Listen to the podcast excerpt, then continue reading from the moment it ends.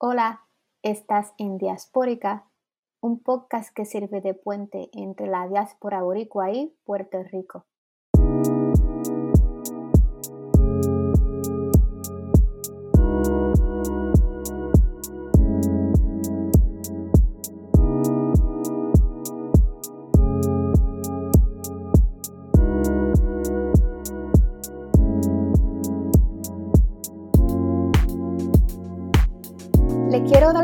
Bienvenida a nuestro sexto episodio de Diasporical Podcast. En el podcast de hoy vamos a hablar sobre la lucha de la diáspora por la autodeterminación y la independencia de Puerto Rico. El derecho de la autodeterminación no existe sin el derecho a la independencia, de acuerdo a la Organización de Naciones Unidas. Así que lo primero que queremos resaltar es que las diásporas a través de la historia han tenido un rol muy importante en las luchas por la independencia de sus países. Ese es el caso de Grecia, Jamaica, India y es también el caso de Puerto Rico. Así que para hablar de este tema tenemos a Luis Ponce, él es cofundador de Boricos Unidos en la Diáspora, conocido también por sus siglas como BotPR y director de la Junta de BotPR Action. Él es el director de campaña estratégica e investigaciones de SEIU Local 105. Bienvenido, Luis. Gracias, Merari. Un gusto estar en tu flamante podcast ya en el episodio sexto, por lo cual te doy este, eh, una, una, merecidas felicitaciones por todo este esfuerzo. Me alegra verlo viento en popa y sí, un gusto estar contigo y compartir este, eh, pues, lo que nuestro trabajo y lo, y lo que quieras escucharnos de, de, lo que se ha hecho esto, en este último año en cuanto al caso de estatus de Puerto Rico. Bueno, luego de ese importante saludo, Vamos entonces a, hablar un poco de PR y qué es lo que hace la Organización por la Autodeterminación y la Independencia de Puerto Rico. Sí, pues mira, claro, Boricas Unidos en la Diáspora se formó este, en Washington, D.C. Este, en agosto del 2017 exactamente casi, más o menos exactamente un mes casi antes de que pasara el huracán María, ya creo que este, obviamente se avecinaba, sabíamos que iba a ser una época eh, de huracanes bastante activa. Y se surgió con el propósito de este, llevar eh, la voz eh, boricua que veíamos que estaba ausente en la discusión sobre todos los temas de Puerto Rico en el ámbito federal, ¿no? Este, sobre todo, pues, eh, la voz hacia, eh, la voz puertorriqueña en Puerto Rico ha estado dominada, yo diría, casi por los últimos 20 años.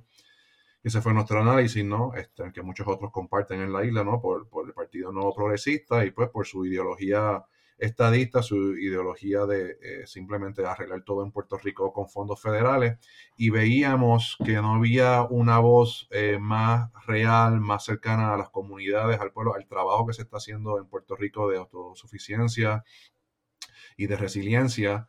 Este, a pesar de, lo, este, de la desigualdad política económica que vive Puerto Rico por el coloniaje de, los Estados Unidos, ¿no? Eh, y pues de ese análisis, pues surge de que había que eh, insertarnos eh, en esa discusión e insertarnos en, la capital federal, porque lamentablemente, dada nuestra realidad colonial, pues muchas de las decisiones que se toman este, sin consultarnos este, ocurren allá, ¿no? Que afectan nuestro día a día y que lamentablemente eh, nos han llevado a una este, situación de, indefensión económica que quizá muchos de nosotros nunca habíamos visto en nuestro país, ¿no? Este, nosotros todos los cofundadores de BotPR, este, dice Pulveda que está en DC, eh, Daniel Vázquez que está en Nueva York, yo que estoy en Colorado, los tres estamos fuera de Puerto Rico y estamos fuera porque, como muchos otros, ¿no? Este, las cosas han empeorado económicamente en cuanto al tema de oportunidades, ¿no? Y, y todo eso está ocurriendo bajo, bajo la soberanía estadounidense sobre Puerto Rico, entonces, pues, había que cambiar eso, ¿no? O sea, no era cierto, ¿no? De que estábamos mejor, no, no era cierto de que gracias a ser ciudadanos americanos estábamos, eh, teníamos más facilidades en Puerto Rico, no era cierto, ¿no? De que podíamos prosperar en Puerto Rico, todo lo contrario. Y por eso es que era, tan importante levantar la voz en Washington, D.C., conectando con líderes de organizaciones comunitarias en Puerto Rico eh, y a la misma vez este, planteando los temas de una visión distinta a la del Partido Nuevo Progresista eh, sobre los problemas ¿no? Eh, esenciales. ¿no? Trabajamos temas de, la red eléctrica, sobre todo luego del impacto del huracán María, que ocurrió básicamente un mes después de habernos formado. Este, luego vinieron los terremotos, temas sobre este, eh, eh, qué se está haciendo en las comunidades en Puerto Rico, ¿no? Con Casa Pueblo, ¿no? Fue una de las primeras organizaciones que, enlazamos con oficinas congresionales, este, utilizar expertos puertorriqueños para tratar temas de Puerto Rico en lugar de utilizar expertos norteamericanos para hablar sobre temas de Puerto Rico, que creemos que es un, eh, un problema que hay mucho, ¿no? Este, el tema de la, de la eh, distribución de los fondos de emergencia, ya sea de FEMA, de, recuperación, cómo esos deberían ser mejor distribuidos a las comunidades y no al, al gobierno central eh, controlado por un partido que a todas luces tiene un historial nefasto de corrupción y que no ha realmente llevado su promesa ¿no? de, de, crear un Puerto Rico más próspero y estable. ¿no? El, lema del Partido Nuevo Progresista ¿no? es, estabilidad, seguridad, progreso. ¿no? Y yo creo que más de 20 años con eh, ellos representándonos en Washington, D.C., pues Puerto Rico no, no puede ni siquiera este, decir que esa, esas tres palabras han sido ciertas en cuanto al, al manejo de Puerto Rico. Y que todo eso evidentemente está cimentado en el estatus colonial de Puerto Rico, que ya la mayoría de los puertorriqueños y una gran mayoría de líderes en el Congreso de los Estados Unidos ven como un problema, ¿no? Ahí ya, ya están llamando al problema por su nombre, ¿no? Que es el colonialismo, ¿no? Hasta hace poco no querían llamarlo colonialismo, hablaban de territorio, hablaban de una relación este, eh, especial, de un acuerdo. Los populares por muchos años hablaban sobre eh, el pacto, ¿no? Y pues eh, poco a poco eso se ha ido resquebrajando y, y pues habría que, había que empujar ¿no? más un poco esa narrativa en contra de la colonia, la inmoralidad de la colonia, los problemas reales de la colonia que Estados Unidos seguía promoviendo en Puerto Rico que no había solución en cuanto a eso, ¿no? Ahí, de, ahí, de ahí surge Boricuas Unidos en la diáspora, ¿no? Crear una red de apoyo para cambiar la narrativa en Washington, D.C. sobre lo que es Puerto Rico y, sobre las posibles eh, soluciones que nosotros pues todos creemos que es en la soberanía nacional, en la independencia, como es el curso natural de, de la gran mayoría de los pueblos de este mundo.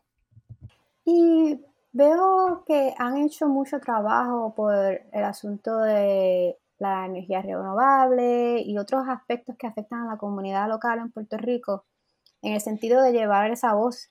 Pero también trabajan, lo trabajan dentro de lo que es el colonialismo. Y te quería preguntar un poco para que el público pueda entender qué trabajo están haciendo por la autodeterminación de Puerto Rico y qué es la autodeterminación, porque ustedes a veces usan ese concepto. Algunas personas no tendrán muy claro qué es lo que ustedes están buscando.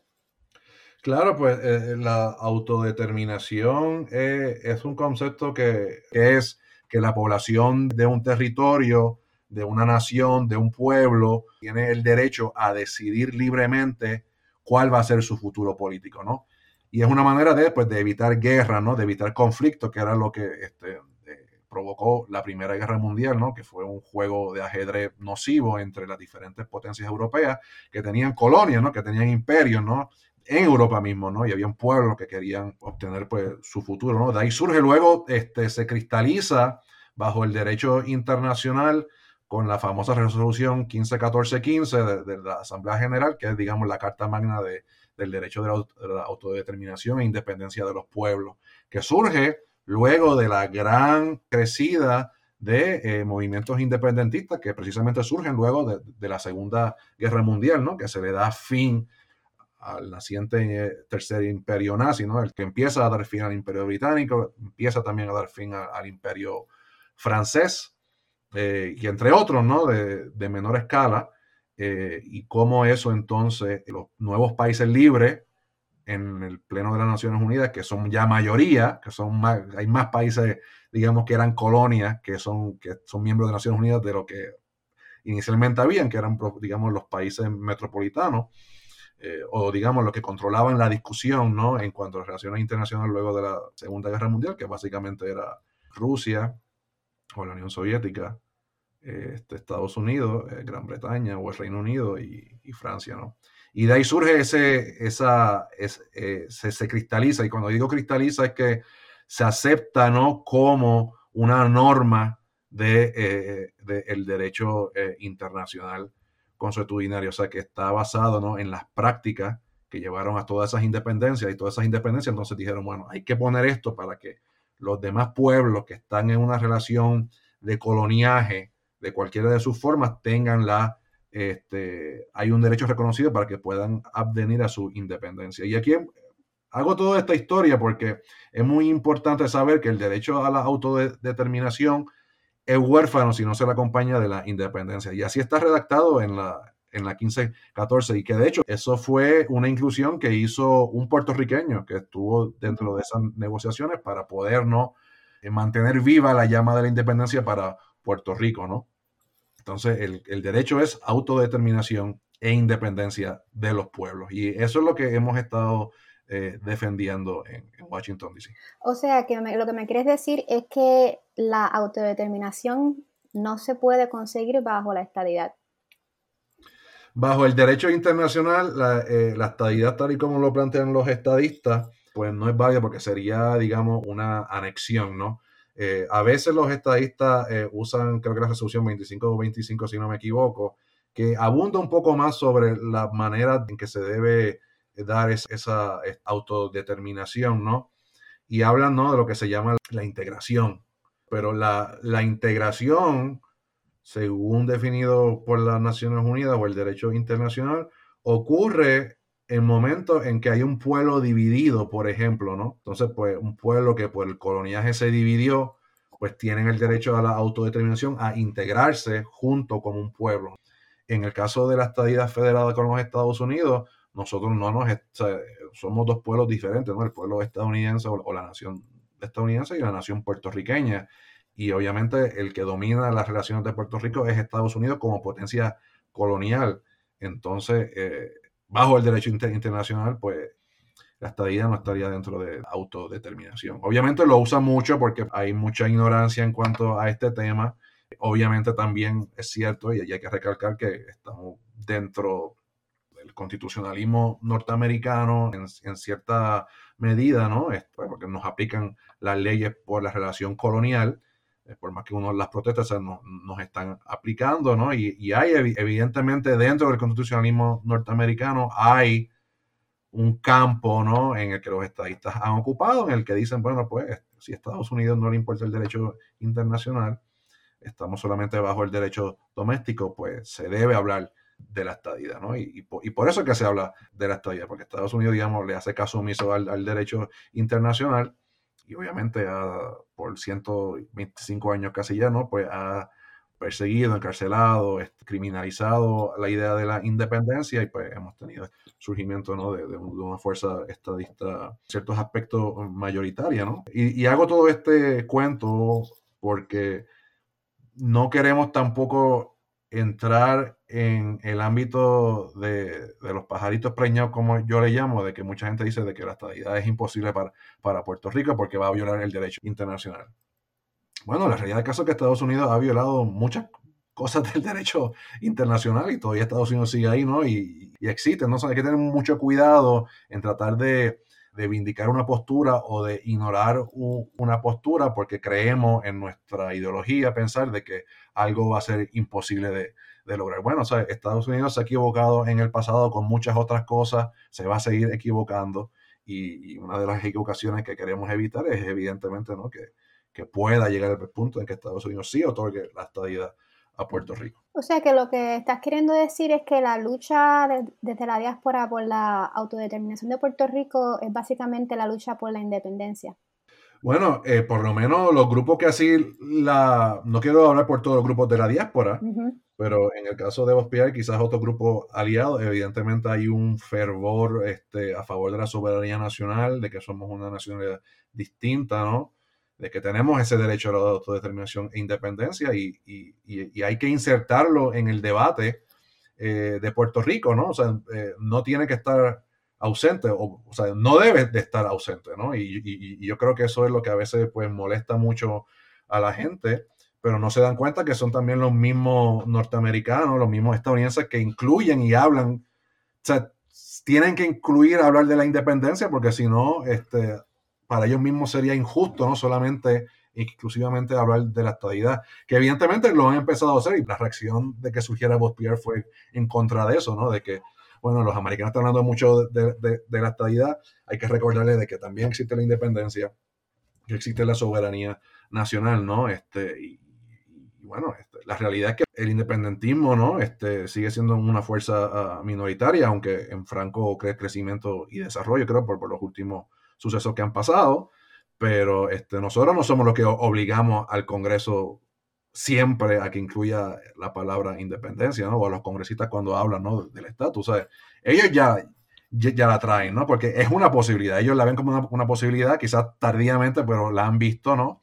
Y pues, pues está ahí, ¿no? Yo creo, yo creo que es una opción que hay que defender y muchos en Puerto Rico obviamente la defendemos, tanto en Puerto Rico como en la diáspora.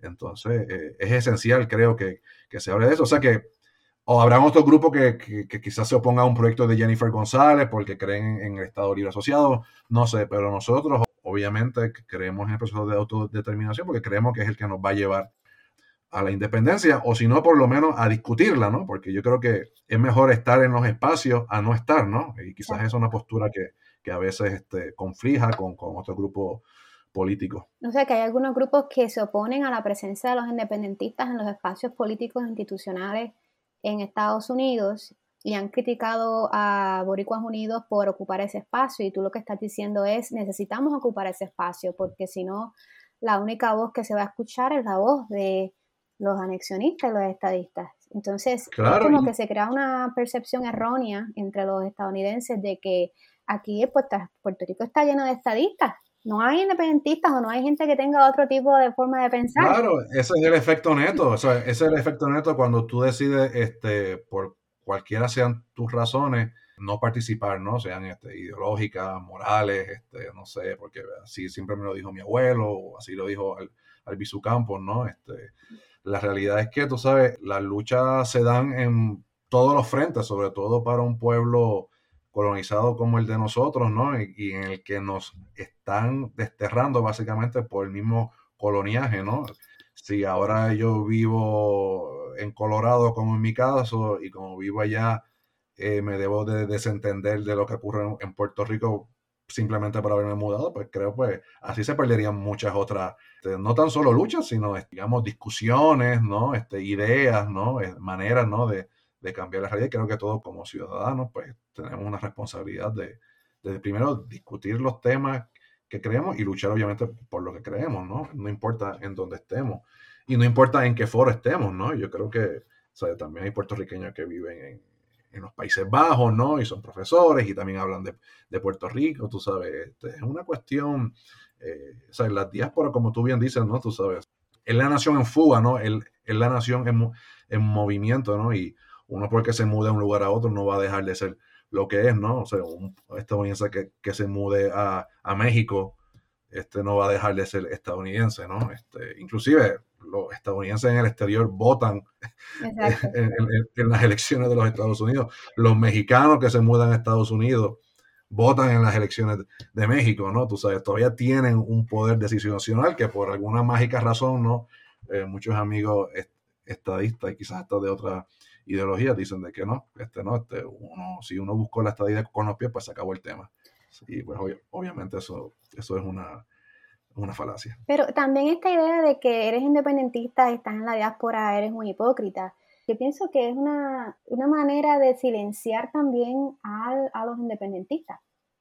¿verdad? Porque estás diciendo, ah, primero te vas de aquí y te fuiste al imperio de que tanto criticas, entonces no puedes hablar porque te fuiste al imperio, pero es que todos los andamiajes de la relación Puerto Rico con Estados Unidos están hechos para que la gente se vaya a Estados Unidos. Puede ser que haya personas que se vayan a otros lugares del mundo, pero está todo para que se facilite la salida hacia Estados Unidos y por eso es que vemos tanta gente en Estados Unidos. Así que entonces venir a decir que eres un hipócrita porque te vas para allá primero, cambia toda esa estructura, deja de estar empujando a los puertorriqueños fuera del país para que ellos puedan luchar desde su país. Y pero estoy hablando, quiero decir todo esto como una manera de antesala para hablar un poco sobre lo que se está haciendo en la diáspora, porque también lo que yo veo es que muy poco se habla en la isla sobre los esfuerzos políticos de la diáspora en Estados Unidos, por ejemplo, sino de las luchas en la isla, lo cual, porque somos isleños y eh, es insularismo, estamos viviendo ahí y nos enfocamos en lo que pasa ahí, nos olvidamos de los 6 millones de personas que viven fuera. Eh, así que Boricuas Unidos ha hecho un trabajo muy importante y otras organizaciones también, pero puede que no, no conozcan estas cosas. Y pues nos podrías decir un poco sobre las cosas que han ocurrido recientemente en torno a los proyectos de estatus. ¿Nos puedes dar un pequeño resumen? Claro, con cómo no, pero antes me gustaría rápidamente comentar en eso de, esa idea, ¿no? De que si estamos en Estados Unidos no, no podemos hablar. Eh, y es precisamente, Es silenciar al independentismo. A, muchos en Puerto Rico les gustaría que no hubiesen independentistas. Eso es, lo, eso es lo, primero. Lo segundo, ¿no? Eh, y con esto termino, eh, ese es mi comentario, ¿no? si estamos en Puerto Rico nos mandan a Cuba y si estamos en Estados Unidos nos mandan a Puerto Rico. No sé en qué quedamos, ¿no? Cuando hablamos de independencia. no tenemos a dónde ir. Es sencillamente una manera, ¿no? De, de, de, de, negar la existencia de una idea porque no pueden creer, para muchos no les cabe en la mente que todavía hayan puertorriqueños que somos miles de miles de miles, o sea, no, es que somos tres o cuatro, no somos miles de miles. Que sí, no somos tres gatos que Puerto Rico eh, tiene la capacidad como puertorriqueños, ¿no? Y puertorriqueños de, de, echar para adelante en nuestro propio país como, como todo el mundo lo hace. Y sobre todo cuando vemos que las condiciones se han vuelto tan y tan nefastas bajo la ciudadanía norteamericana, bajo las dos banderas, bajo los dos himnos, ¿sabes? Que eso, ¿sabes? Bajo casi una paridad federal en, fondo muy similar a la que tendríamos bajo la, bajo la estadidad, con las leyes de cabotaje que todavía las tendríamos bajo la estadidad entonces, tú sabes, ¿qué remedio hay, no? Este, si Puerto Rico hoy estuviese, qué sé yo, bajo los Estados Unidos, la, este, la gran, este, este, qué sé yo, un Dubai en el Caribe, pues yo creo que ahí sí tuviésemos un poquito más de problemas, ¿no? Este, eh, habría que cambiar un poco la narrativa, ¿no? Dentro del independentismo, ¿no? Porque estamos en las papas, todo el mundo está manejando, tú sabes, Rolls Royce, ok, este, todavía habría un argumento para la independencia, quizás habría un argumento muy diferente a la independencia. Miren los prósperos que somos, no nos hace falta Estados Unidos. Aquí la narrativa es que no nos están dejando ser prósperos por la culpa de, los Estados Unidos, ¿no? Entonces, eso, digamos, es, fundamentalmente no cambia, ¿no? Este, esta noción de que con los Estados Unidos, con FEMA, con, con todo esto, vamos a estar bien y hemos visto que eso es falso, ¿no? Sobre todo luego de, de María, ¿no? y del último reporte eh, eh, del gobierno federal sobre FEMA 2, como la mala distribución, la corrupción que ha habido, ¿no? En los mismos, entre las mismas agencias federales para ese dinero. Entonces, pues, siempre va a haber un argumento por la independencia, simplemente que cambia la narrativa y unas son más fáciles que otras. Pero en cuanto al resumen de, lo, de nuestro trabajo en Washington, pues nosotros siempre hemos querido atar el tema de la recuperación justa, de la deuda, que, que es un tema que también trabajamos de promesa de la Junta, de la, este, del cambio climático y la resiliencia energética, al tema del colonialismo, ¿no? Entonces, pues, evidentemente hemos construido eh, unas relaciones, este, unas alianzas, una, este, eh, eh, una forma de trabajar el tema de Puerto Rico, integrándolo todo al problema central que vemos, que es el colonialismo. Y de eso resultó, digamos, todo este proceso que empezó el año pasado, en este, en este congreso que ahora va, a terminar, ¿no? Con la presentación eh, ya esperada, ¿no? Del proyecto pro estadidad de Jennifer González y del Partido Nuevo Progresista, luego del plebiscito del 2020, y la respuesta, digamos, de los que nos oponemos a una, digamos, a una discusión solamente centrada a, a la estadidad, hablar un poco más del tema fundamental que es el colonialismo, y creo que ese fue el que trajo el proyecto de Nidia Velázquez y Alejandro Casio Cortés. Y pues se hizo una campaña ¿no? enfrentando esos dos proyectos por la gran mayor parte eh, eh, del año pasado y este año. Y como suele ocurrir, ¿no? En el, en, sobre todo, ah, todo, en, la, en, la, Cámara de, Representantes, aunque también se, se, presentaron proyectos este, acompañantes ¿no? en el Senado de, de tanto un proyecto a favor de la estadidad como un proyecto de autodeterminación, lo que se llama companion bills, ¿no? Este, acompañando a ese proyecto de la Cámara, también pues, existieron, o todavía hay, ¿no? En el Senado, porque este Congreso no, no, se ha acabado. Y el tema es que, eh, como suele ocurrir mucho, pues se necesita, ¿no? Cuando tienes dos proyectos de ley hablando de temas similares, el, el Congreso para poder sacarlo adelante, pues trata de hacer lo que se llama ¿no? un, un bill de consenso. Y eso es lo que se trabajó, yo diría, a partir de, del final de la primavera de este año, todo el verano, hasta hace poco, ¿no? Con una vista en el que pues, hubieron concesiones de parte y parte. Este, obviamente el, proyecto de NIDE que es el que se le llama el proyecto de autodeterminación de Puerto Rico, que era muy, muy importante porque hablaba de la autodeterminación, que es un derecho internacional dentro ¿no? del, del legalismo eh, federal norteamericano, y ahí se hablaba ¿no? de una asamblea constituyente. había un montón de, de, ideas y de propuestas nobles que no se habían hablado eh, o, digamos, presentado un proyecto de ley con tanto apoyo que por muchos años se quería presentar en el Congreso, ¿no? Para ver, para dilucidar una nueva manera de resolver el problema de Puerto Rico, porque ya sabemos, ¿no? Y hay un historial de plebiscitos fallidos en que no han llegado a nada, han sido plebiscitos criollos, plebiscitos sin aval congresional, plebiscitos en los últimos, evidentemente manipulados por, por la maquinaria del Partido Nuevo Progresista, ¿no? Y por una serie de, de irregularidades que no han desembocado nada. Entonces, el proyecto de autodeterminación que no excluía la estadidad, ¿no? Daba la estadidad, la libre asociación y la independencia como opciones, ¿no? Que el pueblo podía discutir en una asamblea constitucional de estatus para hacerle frente al proceso fallido del plebiscito. ¿Por qué creemos que el plebiscito es un mecanismo fallido? Primero, porque no ha funcionado luego de, tanto. Segundo, porque el tema del futuro político de Puerto Rico, en el que ha habido tanta eh, desinformación, tanta mentira y una persecución histórica a una de las opciones, digamos, a las opciones más, más naturales que tiene el pueblo, que es la independencia, pues hace falta un proceso deliberativo, educativo, fuera de líneas partidistas, para que realmente podamos tener una solución. Y eso a los estadistas no les agrada porque ellos no quieren perder el control del proceso, ¿no? Esto, esto es una cuestión, en política es una cuestión de, control, ¿no? Y pues los estadistas no quieren perder el control del proceso, porque una vez pierdan el control del, proceso, se van a mostrar las cartas y pues puede haber, ¿no? Una mayor, un mayor entendimiento, una, eh, lo que Albizu llama una, el momento de la definición suprema, en que la gente sabe, bueno, la estadía realmente es lo que significa que yo voy a dejar de ser puertorriqueño. Entonces, eso le va a caer, ¿no? Eso, eso puede cambiar el voto de, mucha gente en, Puerto Rico. O llamar, o mucha gente que no vota en Puerto Rico, pues decir, bueno, esto es un proceso distinto, abierto, ahora sí yo voy a votar, ¿no? Sí, porque muchas personas se quedan en su casa, se quedaron en su casa durante los plebiscitos anteriores, que realmente no le dieron la seriedad y después ellos usaban esas estadísticas para ir al Congreso a decir que hay una, mayoría pero realmente no era mayoría, es que mucha gente se quedó en su casa. Y lo que tú dices es que ante un proceso serio la gente se va a motivar aún más, no controlado por los estadistas, la gente se va a motivar aún más a, participar. A participar, a, involucrarse, a realmente pensar este, el tema de Puerto Rico, ¿no? También se hablaba, este, ya obviamente cuando se pasa un proyecto de consenso, que, que fue la tarea que se le dio a Steny Hoyer, que es el, segundo con más poder en la Cámara, para por lo menos tener algo que satisfaga a los puertorriqueños, ¿no? O sea, esto es una, digamos, fue una asignación electorera, ¿no? Para ver si podíamos eh, satisfacer a, este, estos puertorriqueños que se pasan gritando y hablando, ¿no? Tanto estadistas como del otro bando, ¿no?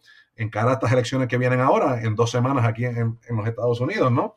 que ya sabemos, no sé, un comentario, ya sabemos que Biden, la campaña de Biden está utilizando las fotos que se tomó cuando visitó Puerto Rico por tres horas en, la Florida Central, ¿no? Entonces, todo esto es parte, ¿no? De, la campaña política electoral de los Estados Unidos.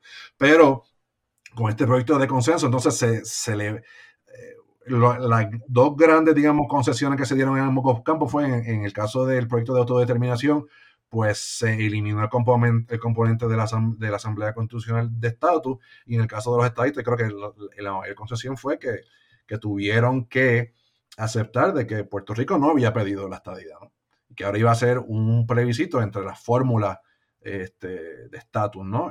excluyendo, y esto es muy importante, ¿no? el, todo el estatus territorial, que no es sino otra manera de decir, ¿no? el estatus colonial de Puerto Rico, ¿no? que puso obviamente en vilo a los populares y que pues produjo de ciertos comentaristas, ¿no?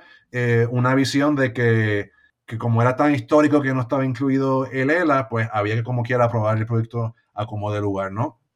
Y ahí entonces, ¿no? Es que se viene, digamos, una última fase de esta lucha, ¿no? En que los grupos de la diáspora, sobre todo, y yo me, atrevería a decir grupos independentistas en la diáspora, yo creo que esta es la lección más importante, ¿no? Que muchos comentaristas no lo ven. El músculo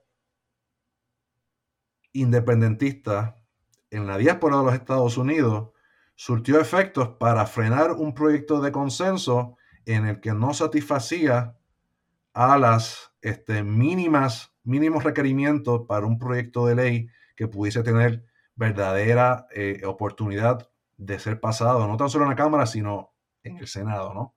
Porque una cosa es hacer el chichichijá de un proyecto que sabemos que iba a morir en, el, en la Cámara y que, no, y que realmente no iba a adelantar el tema del estatus, porque esto moría en la Cámara, porque el Senado no lo iba a tomar, porque todavía no había, este, no había un proceso abierto de, eh, de, de, vistas públicas, como se, como se supone que sea con cualquier proyecto de ley, cuando todavía se estaba diseñado el proceso para darle una ligera ventaja a la estadidad, que eso es un, como dice en inglés, un non-starter en el lado del Senado, que se ha puesto a conceder la estadidad.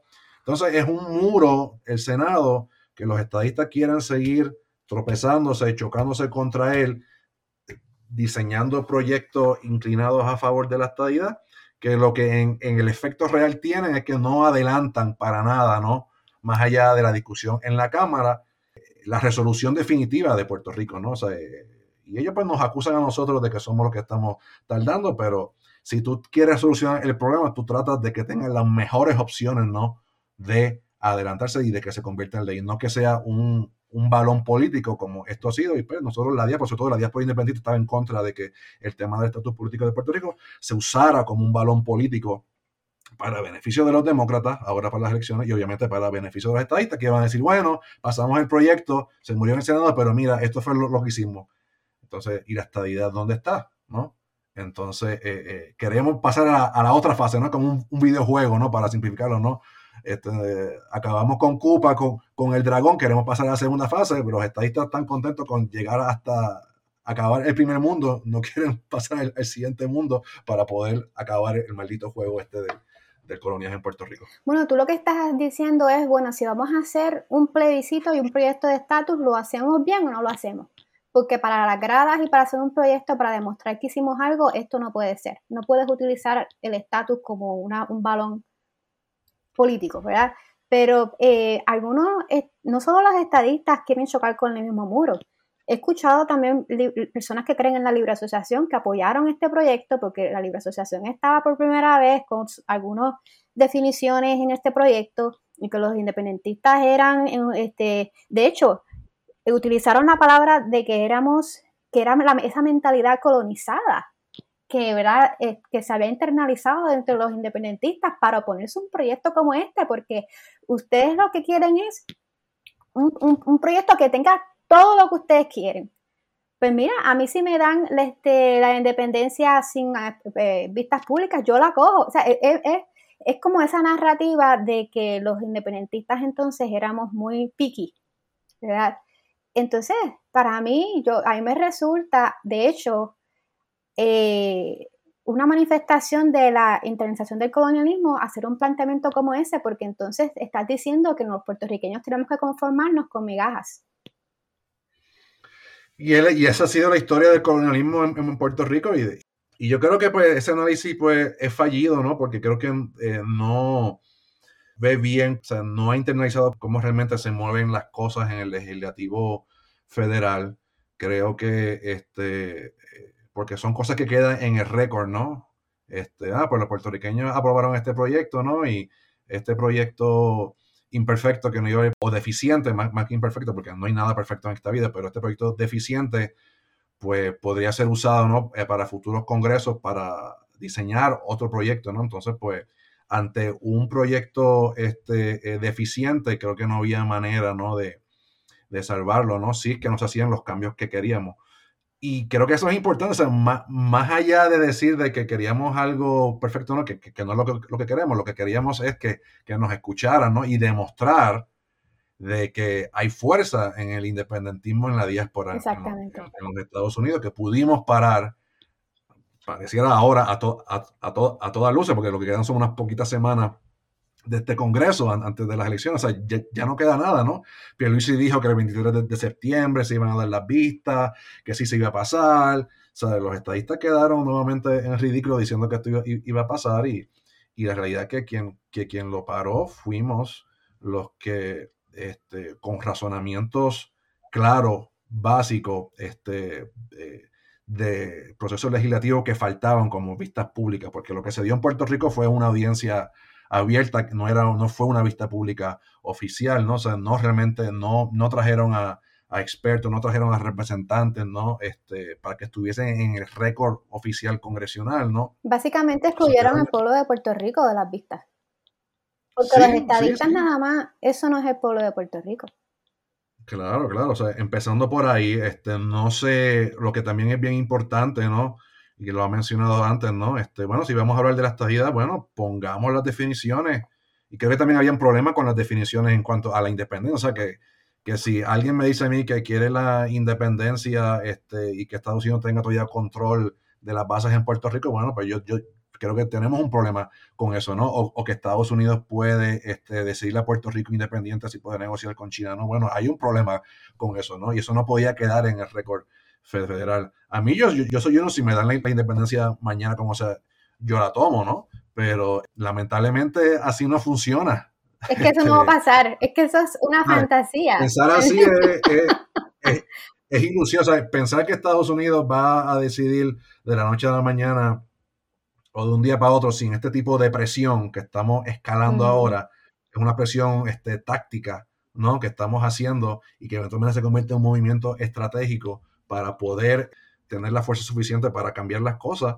Si no hacíamos este paso ahora, no íbamos a poder tener esa oportunidad de quizás un futuro decirle a un presidente de Estados Unidos, mira, firma ya ese acta de independencia y déjate de jodienda porque tenemos un montón de gente aquí que te va a sacar de la Casa Blanca, ¿no?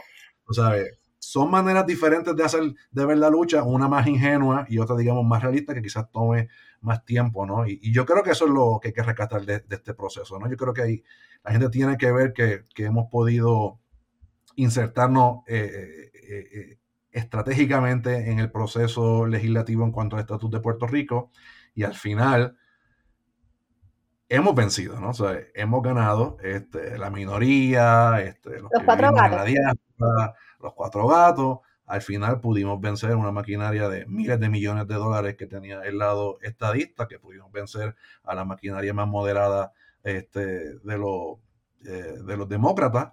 Y ha sido el, eh, la coalición progresista con la diáspora independentista o soberanista que ha podido ¿no? este, detener esto. Y creo que es una victoria importante, una victoria que no se le ha dado reconocimiento en Puerto Rico por, por las razones que sean, ¿no? Siempre en estos casos que son muy técnicos, la gente a veces no las entiende, incluyendo hasta los más, nuestros más grandes, entre comillas, analistas eh, políticos. Y, pues eh, yo me siento muy satisfecho por el trabajo que hicimos y es solamente el comienzo, ¿no? Este, y hay mucho más que hay que hacer y, bueno, Quería decir eso. Bueno, eh, a mí me parece que aquellos que critican al movimiento independentista en la diáspora por haber detenido este proyecto de consenso de, de Leader Hoyer, no han tenido una, eh, no saben qué, ha pasado, qué fue lo que ocurrió en todo el proceso. Ellos han venido al final a criticar el resultado porque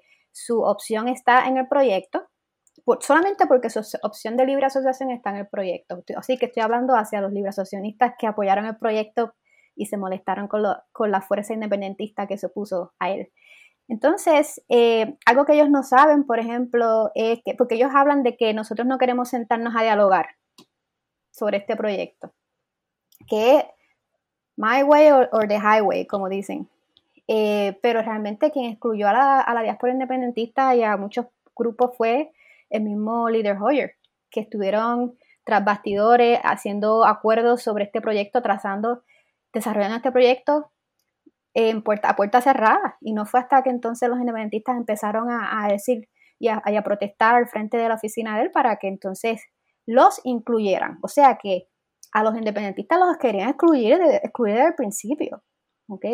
Y pues sea, entonces, querer aceptar un proyecto que no tiene ni siquiera una buena definición de lo que es la estadidad, como libre asociacionista, ¿no? No estoy muy segura de cuán, eh, cómo, cómo pueden decir que tenemos una mental colonizada, que para mí eso es el colonizado, que tú quieras aceptar un proyecto que ni siquiera tiene una definición de la estadidad. ¿No me puedes explicar un poquito, y creo que ya lo mencionaste, cuán importante es definir las implicaciones de la estabilidad en este proyecto? Bueno, yo creo que hay dos cosas aquí. Primero, lo que mencioné antes, ¿no? Que hace falta transparencia para el pueblo de Puerto Rico que sepa qué es lo que el Congreso está dispuesto a dar o no para todas las opciones, ¿no? Incluyendo la legislación, la estabilidad, la independencia, ¿no? sé. hay que forzar que el Congreso hable, ¿no? Yo creo que, que hemos estado más cerca de que el Congreso hable que muchos años, ¿no? Y, creo que lo más, lo principal que rescato de esto es el mismo líder Hoyer diciendo de que Puerto Rico es una colonia y que, hay que erradicar el colonialismo y que Estados Unidos no puede seguir teniendo colonia.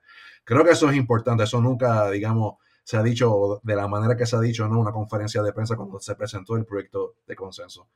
Y el proyecto de consenso sí tiene muy buenas cosas, ¿no? Pero aquí estamos hablando de una cuestión política. Y la cuestión política es que los norteamericanos sin ni siquiera abrir el campo a que los mismos americanos, que son los que nos van a aceptar como Estado, puedan ver cuál es esa definición de estadía, cuáles son las responsabilidades, los derechos, cuál va a ser, cómo va a ser esa e, estadidad, es básicamente, ¿no? Dándole un cheque en blanco, ¿no?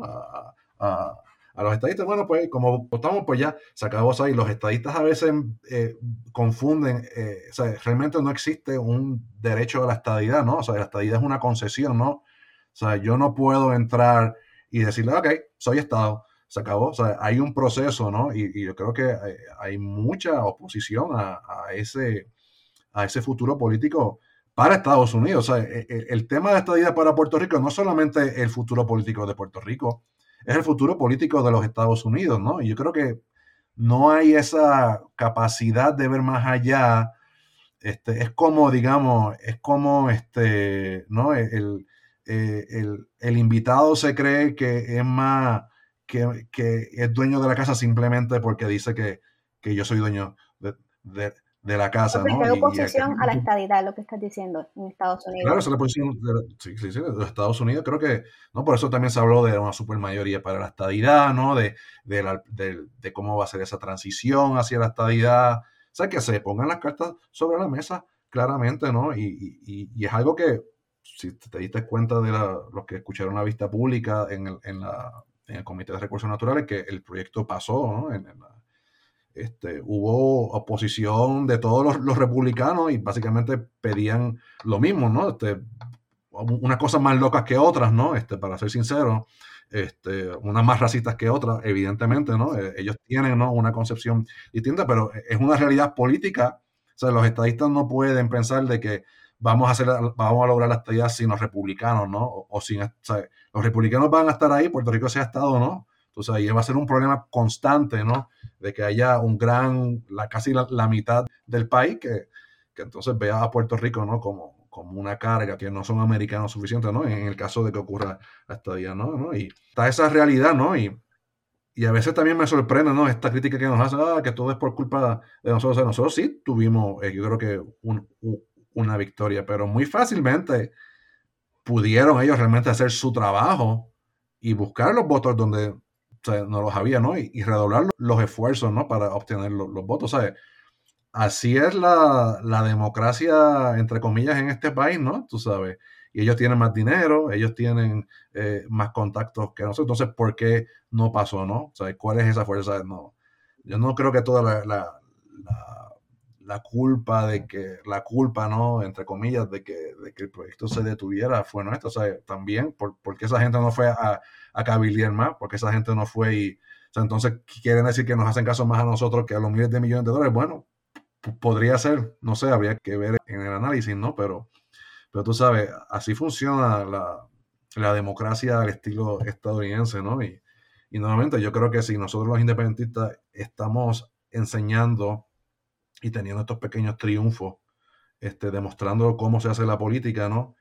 Pues creo que tenemos más opciones de, de seguir adelantando nuestra causa eh, en Washington, D.C., ¿no? Que quizá por mucho tiempo este, no ha habido, ¿no? Digamos, un, un movimiento tan efectivo representando abiertamente la independencia o proponiendo abiertamente la independencia que tenga, digamos, este tipo de éxito y de poder, ¿no? Y pues al que no le guste, pues pues quizás se tenga que ir a Cuba o Venezuela donde hay una dictadura, ¿no? Y, y, hacen lo que quieran, porque lo que está ocurriendo en Estados Unidos es, la democracia a la que ellos quieren aspirar, ¿no? Exacto, esta es la democracia. Lo que ustedes están haciendo es participar de la misma democracia que ellos dicen que ellos quieren, ¿verdad? o sea, como buscar a la gente que te apoya y ir con ellos al Congreso. O sea, realmente nosotros no hacemos cabildeo porque a nosotros nadie nos paga por presentar esto. O sea, esto es, digamos, activismo, ciudadano, abogacía, ¿no? hay que tener eso bien claro, ¿no? Porque a veces, pues, ah, vos PR cabildea o vos PR son igual de, de cabilderos, que bueno, ¿no? O sea, ojalá fuese yo cabildero, quizás estuviese viviendo en Beverly Hills, ¿no? Este, este, manejando un Rolls Royce, qué sé yo. Que este, nosotros, pues, hacemos esto en nuestro tiempo libre, nosotros hacemos esto es porque creemos en, en, lo que hacemos y nadie nos tiene que pagar. Sí, que la, la noción de cabildeo también se, se tergiversa en ese sentido. Y quién sabe que a lo mejor precisamente por eso, porque no somos cabilderos, nuestro mensaje fue más impactante que el otro lado que pues tiene cabilderos a sueldo, ¿no? Tanto en firmas de cabildeo en Washington como estos grandes próceres cabilderos estadistas, ¿no? Que, que tienen un sueldo. Y... y... exactamente, que hay que diferenciar entre el trabajo que hace Boricuas Unidos, que es grassroots, organizados de la comunidad, voluntariado puro en comparación con todos los millones de dólares que se han invertido para el cabildeo a la estadidad y, no han llegado y no han obtenido los resultados que tal vez las organizaciones sin fines de lucro y de comunidad han logrado como Boricuas Unidos. Pero quería darte las gracias por participar en este episodio de Diaspórica. Gracias por, por compartir la información que creo que muchas personas eh, van a encontrarlo eh, muy informativo. Hay cosas que vamos a continuar compartiendo en el futuro, esperamos, a través de Diaspórica. En la medida que vayan ocurriendo cosas, eventos importantes, esperamos verte aquí eh, nuevamente. Sí, Merari, de verdad que te felicito otra vez por tu iniciativa, me agrada mucho, este, y bueno, y muy, muy este, agradecido por, por tenerme como invitado este, en tu programa y, que sigan los éxitos y siempre en Boricuas Unidos en la diáspora a tus órdenes, ¿no? Y, a todos los demás boricuas que están en la diáspora, aquí estamos. Este, nos pueden conseguir en www.botpr.org. También estamos en las redes sociales, ponen Boricuas Unidos o BotPR en las redes sociales, sea en Instagram, Facebook y Twitter, estamos ahí este, eh, y nos pueden buscar también. Y, también búsquenos a, a nosotras a nosotros eh, en Diaspórica, el podcast, eh, arroba pr eh, underscore diaspórica en Twitter y Diaspórica, el podcast en Facebook. Así que gracias Luis y nos será hasta la próxima. Excelente, Melari. Para adelante. Gracias por haber escuchado este episodio. Si les gustó y les pareció interesante, compartan y los esperamos en nuestro próximo episodio de Diaspórica un podcast que sirve de puente entre la diáspora boricua y Puerto Rico.